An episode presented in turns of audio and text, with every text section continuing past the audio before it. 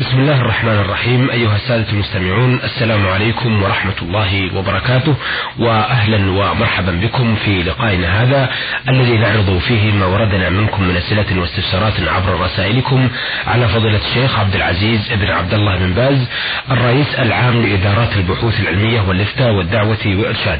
فضيلة الشيخ عبد العزيز وردتنا رسائل من ضمنها هذه الثلاث التي وردتنا من عبد القادر مطلق السعيدي من العراق محافظة التأميم و والمرسل سين عين سين من الطائف ورسالة جواد عبد أو عيد عبد الله من العراق محافظة صلاح الدين قرية البوطعمة آه، ونبدأ برسالة المستمع عبد القادر السعيدي من العراق محافظة التأميم يقول في رسالته وهو من محافظة التأميم أثناء وقوف المصلي على سجادة الصلاة وهو آه، استمر بالصلاة في هذه الحالة كيف يكون اتجاه نظره؟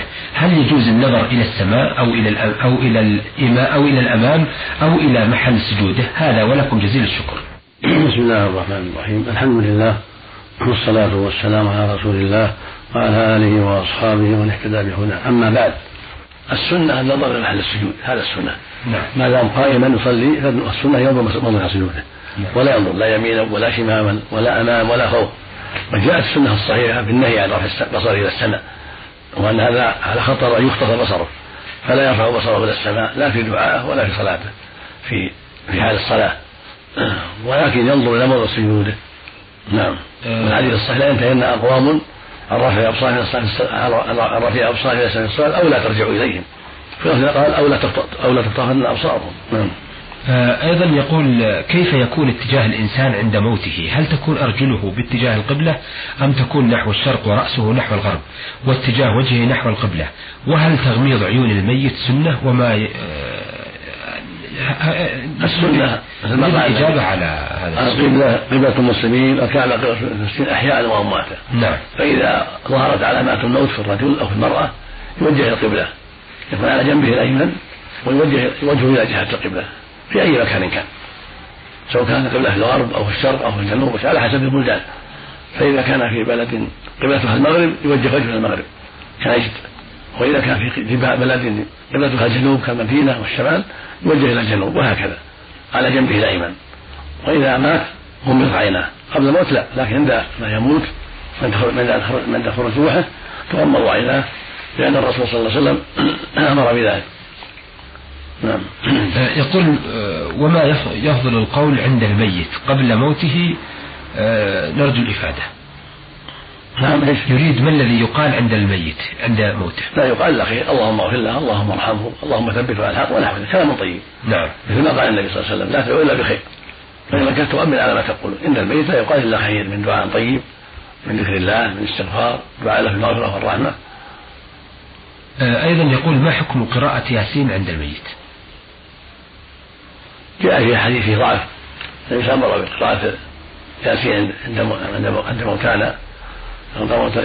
إقراء على موتاكم ياسين.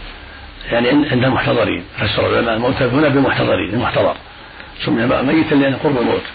ولكنها ولكن الحديث ضعيف. فلا تسن على الصحيح. لعدم صحة الحديث. وبعض أهل العلم ظن صحته فاستحبها. وإذا قرئ من باب الوعظ إذا كان يعقل يستفيد قراءة ياسين أو غيرها من القرآن هذا كله طيب. لكن الحكم بأنها سنة يحتاج إلى دليل. والحديث ضعيف. عند أهل التحقيق. نعم. يعني من رواية شخص قال له أبو عثمان وهو مجهول. نعم, نعم.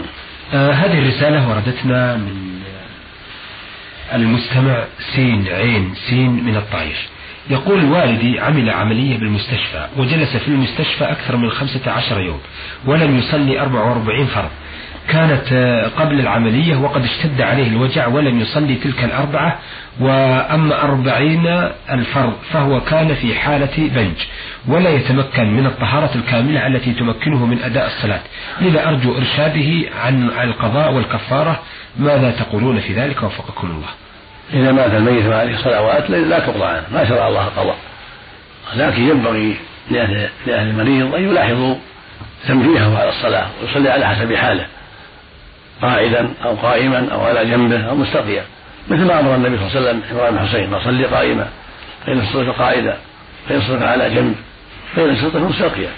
فينبغي لأهل المريض أن يلاحظوا هذا ويشجع المريض ويوجهه ويعلمه حتى يصلي على حسب حاله المرض. ولو كانت ملابسه نجسة إن تيسر غسلها أو إبدالها بغيرها فالحمد لله. وإذا صلى على حسب حاله فاتقوا الله ما استطعتم وهكذا الفراش. صلي عليه ولو كان نجسا. فاتقوا الله ما استطعتم. لكن إذا تيسر تغيير الفراش تغيير الملابس بشيء طاهر هذا واجب. وإذا ما تيسر صلى على حسب حاله. ولو ما توضأ ولو كان ولو كانت الثياب فيها نجاسة وهكذا الفراش. وإن قدر على الوضوء أو التيمم وجب عليه ذلك. بدل الوضوء يحضر عنده الماء وتوضأ. وإن لم يقدر على استعمال الماء يحضر عنده بعض التراب حتى يتيمم يتعفر يعني بوجهه وكفيه كما هو معروف. وإذا عجز عن هذا وعن هذا ولم يتيسر صلى على حسب حاله. فاتقوا الله ما استطعتم. ولكن ولكن كثير من الناس لا يبال بهذه المسائل يتركون المريض. والمريض ربما يتأول أنها قد اشتد به المرض وأنها سوف يفعل إذا خف عليه المرض. وقد يأتيه الموت ولا يفعل. فلا ينبغي هذا. بل يجب أن المريض يصلي على حسب حاله. بالماء أو بالتيمم قائما أو قاعدا أو على جنبه أو حسب حسب حاله. فاتقوا الله ما استطعتم. هذا هو الواجب. أما إذا كان شعوره قد تغير لأن أصابه لا يغير عقله فلا صلاة عليه. إذا تغير العقل فلا صلاة عليه. لكن ما دام عقله معه فعليه الصلاة. وإذا هذا البنج وتأخر آه، صحوه من البنج يوما أو يومين فهذا مثل النائم. إذا استيقظ يصلي ما ترك. أما إذا كان أصابه خلل في عقله بأن اختل عقله بسبب المرض ومضى عليه مدة طويلة فهذا لا شيء عليه لا قضاء عليه. لو لو صح بعد ذلك. نعم. وإن قضى احتياطا حسن لكن لا قضاء على الصحيح إذا طالت المدة. أما إذا كانت مدة يوم يومين ثلاث فيقضي بعد أن يصحو من غشيته ونهى بعقله. ولو على كل تقدير لا تقضى على الصلاة سواء تعمد آه، ذلك لجهله أو لعلة من العلل فلا تقضى الصلاة إنما يقضى الصوم. إذا مات وعليه الصيام بل فرط في قضاءه يقضى عنه. أما إذا مات وعليه الصيام ما تمكن من قضائه. مات في مرضه وما تمكن من قضاء الصوم فلا فلا صوم عليه. لكن بعض الناس قد يصحو من مرضه قد يشفى ثم يتأخر فلا يقضي ما عليه من صيام رمضان. فهذا يقضى عنه يقضي عنه أولياؤه ورثته نعم. كما قال عليه الصلاة والسلام مات وعليه الصيام صام عليه وليه وسئل عدة أسئلة عليه الصلاة والسلام. قال بعض يا رسول الله إن أمي مات ولا صوم شهر. وآخر يقول إن أبي مات وعلي كذا؟ فيقول صوم فيأمرهم بالصوم. ويقول لهم أرأيتم لو كان على أبيك أو كان على أمك لو كان على أختك ليلة كنت قاضية فقولوا الله والله حق الوفاء. فيشبه ما عليه من الصوم بالدين. ويأمر أولياءهم بالقضاء. أما الصلاة فلم يأمر أحدا بقضائها عليه الصلاة والسلام. نعم. نعم. لكن آه، بالنسبة للصيام أليس في آه، مثلا خاص برمضان أو في كل صيام؟ الصواب أنه عام نعم بعض أهل العلم يخصه بالنذر. نعم ويقول هذا في النذر خاصة ولكن قول ضعيف. والأحاديث عامة. في رمضان وفي غيره. صوم رمضان صوم الكفارة هذا يقضي عن أوليائه نعم. آه هذه الرسالة وردتنا من الجمهورية العراقية محافظة صلاح الدين.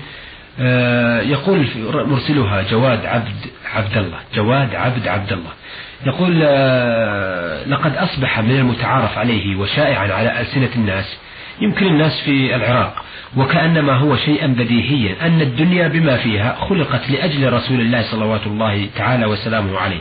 ولولاه لم تكن ولم تخلق ولم توجد. نرجو من فضيلة الشيخ المجيب على أسئلة المستمعين الإجابة على سؤالي مع الأدلة الشافية إن كان كما قيل وجزيتم خيرا. هذا من كلام بعض العامة الذين لا يعرفون ولا يفهمون. قول بعض الناس إن الدنيا خلقت من محمد ولولا محمد ما خلقت الدنيا ولا خلق الناس هذا باطل ولا أصل له. بل هو كلام فاسد. والله خلق الدنيا ليعرف ويعلم سبحانه وتعالى وليعبد جل وعلا. خلق الدنيا خلق الخلق. ليعرف باسمائه وصفاته وقدرته وعلمه. وليعبد وحده لا شريك له ويطاع سبحانه وتعالى. ما لا من أجل محمد ولا من أجل نوح ولا موسى ولا عيسى ولا غيره من الأنبياء. بل خلق الله الخلق ليعبد وحده لا شريك له. خلق الله الدنيا وسائر الخلق ليعبد ويعرف ويعظم ويعلم أنه على كل شيء قدير وأنه هو قادر على كل شيء وأنه بكل شيء عليم كما قال سبحانه وتعالى وما خلقت الجن والإنس إلا ليعبدون. بين أنه خلقهم ليعبدوه لا من أجل محمد عليه الصلاة والسلام. ومحمد من جملتهم. خلق ليعبد ربه وأعبد ربك حتى يأتيك اليقين. قال سبحانه وتعالى في سورة الطلاق الله الذي خلق سبع سماوات ومن الأرض مثلهن يتنزل الأمر بينهن لتعلموا أن الله على كل شيء قدير وأن الله قد أحاط بكل شيء علما.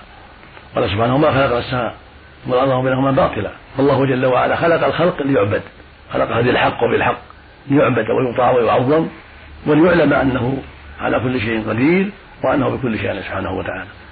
فأيها السائل هذه الأشياء التي سمعتها باطلة لا أساس لها. لم يخلق الله الخلق.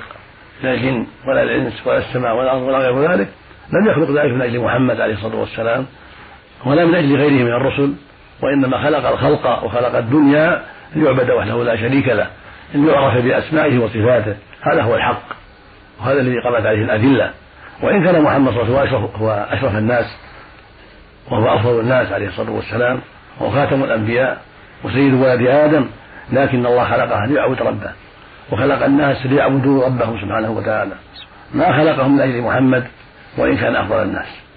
فافهم هذا وبلغه غيرك أيها السائل لأن هذه مسألة مهمة وقد وقع فيها من ينسب إلى العلم من الجهلة ومن الغلاة الذين ليس عندهم العلم الحقيقي نصيب. أو هذه أشبه بالعامة الذين ليس عندهم علم.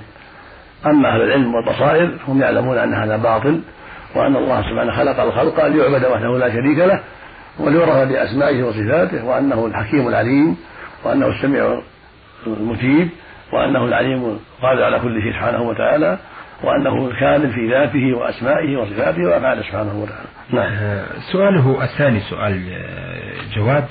يقول قال الله تعالى في كتابه العزيز ولله على الناس حج البيت من استطاع إليه سبيلا ما المقصود بالناس في الآية الكريمة؟ هل هم المسلمون فقط أم سائر الناس؟ وإن كان الخطاب المسلمين فقط فلماذا لم يخاطبون بلفظ المسلمين؟ نرجو من فضيلتكم الجواب الفصل في ذلك. المراد هنا جميع الناس كلهم واجب عليهم الحج لكن بشرط الإسلام شرط يسلموا فلو حجوا قبل الإسلام ما يصح. الناس كلهم عليهم الحج. لكن المسلم عليه يبادر به مع, الاستطاعة لأنه قد دخل في الإسلام وجبت عليه أعمال الإسلام المفروضة من صلاة وزكاة وصوم وحج. أما الكفار فعليهم أن يسلموا وعليهم أن يقوموا بهذه الواجب فهم مخاطبون بفروع الشريعة مخاطبون بالصلاة والصوم والحج وغير ذلك لكن لا تصح منهم حتى يأتوا بشرطها هو الإسلام. بغير إسلام أعمالهم باطلة ولو أشركوا لحبط عنهم ما كان فهم كلهم مخاطبون بأعمال الشريعة وفروضها وفروعها لكن لا تصح منهم هذه الفروع حتى يأتوا بالأصل وهو الشهادتان توحيد الله والإخلاص له والإيمان بأنه مستحق للعبادة والشهادة للرسول بالرسالة محمد صلى الله عليه وسلم وسائر النبيين والمرسلين والإيمان بأنه خاتم النبيين وبأن كل ما أخبر الله به ورسول حق فلا بد من هاتين الشهادتين الشهادة بأنه لا إله إلا الله أي لا معبود حق إلا الله هو المعبود بالحق سبحانه وتعالى. وما عبده الناس من أصنام أو أموات أو أشجار أو أحجار كله باطل. كما قال سبحانه ذلك بأن الله هو الحق وأن ما يدعون من دونه الباطل. الآية من سورة الحج. وكذلك لا بد من الشهادة بأن محمدا رسول الله. محمد بن عبد الله بن عبد المطلب الهاشمي العربي المكي ثم المدني. لا بد من الشهادة بأنه رسول الله حق وبأنه خاتم الأنبياء. فمن لم يأتي بهاتين الشهادتين عن صدق وإيمان ما تصح صلاته ولا صومه ولا زكاته ولا حجه ولا سائر عباداته حتى يسلم حتى يدخل في دين الله بالشهادتين وبالإيمان بكل ما أمر الله به بكل ما أخبر الله به ورسوله. فإذا أسلم وجب عليه أداء هذه الحقوق من صلاة وصوم وحج وغير ذلك. نعم. آه بشرط الاستطاعة. نعم. شكرا لفضيلة الشيخ عبد العزيز. أيها السادة إلى هنا نأتي إلى نهاية لقائنا هذا الذي عرضنا فيه رسائل السادة عبد القادر السعيدي من العراق محافظة التأميم والمستمع سين عين سين من الطائف. ورسالة جواد عبد أو عيد عبد الله من العراق محافظة صلاح الدين قرية البوطعمة عرضنا ما وردنا في رسائلهم من أسئلة واستفسارات على فضيلة الشيخ عبد العزيز بن عبد الله بن باز الرئيس العام لإدارات البحوث العلمية والإفتاء والدعوة وإرشاد شكرا لفضيلة الشيخ عبد العزيز وشكرا لكم أيها الأخوة وإلى أن نلتقي بحضراتكم في لقاء قادم. نستودعكم الله والسلام عليكم ورحمة الله وبركاته.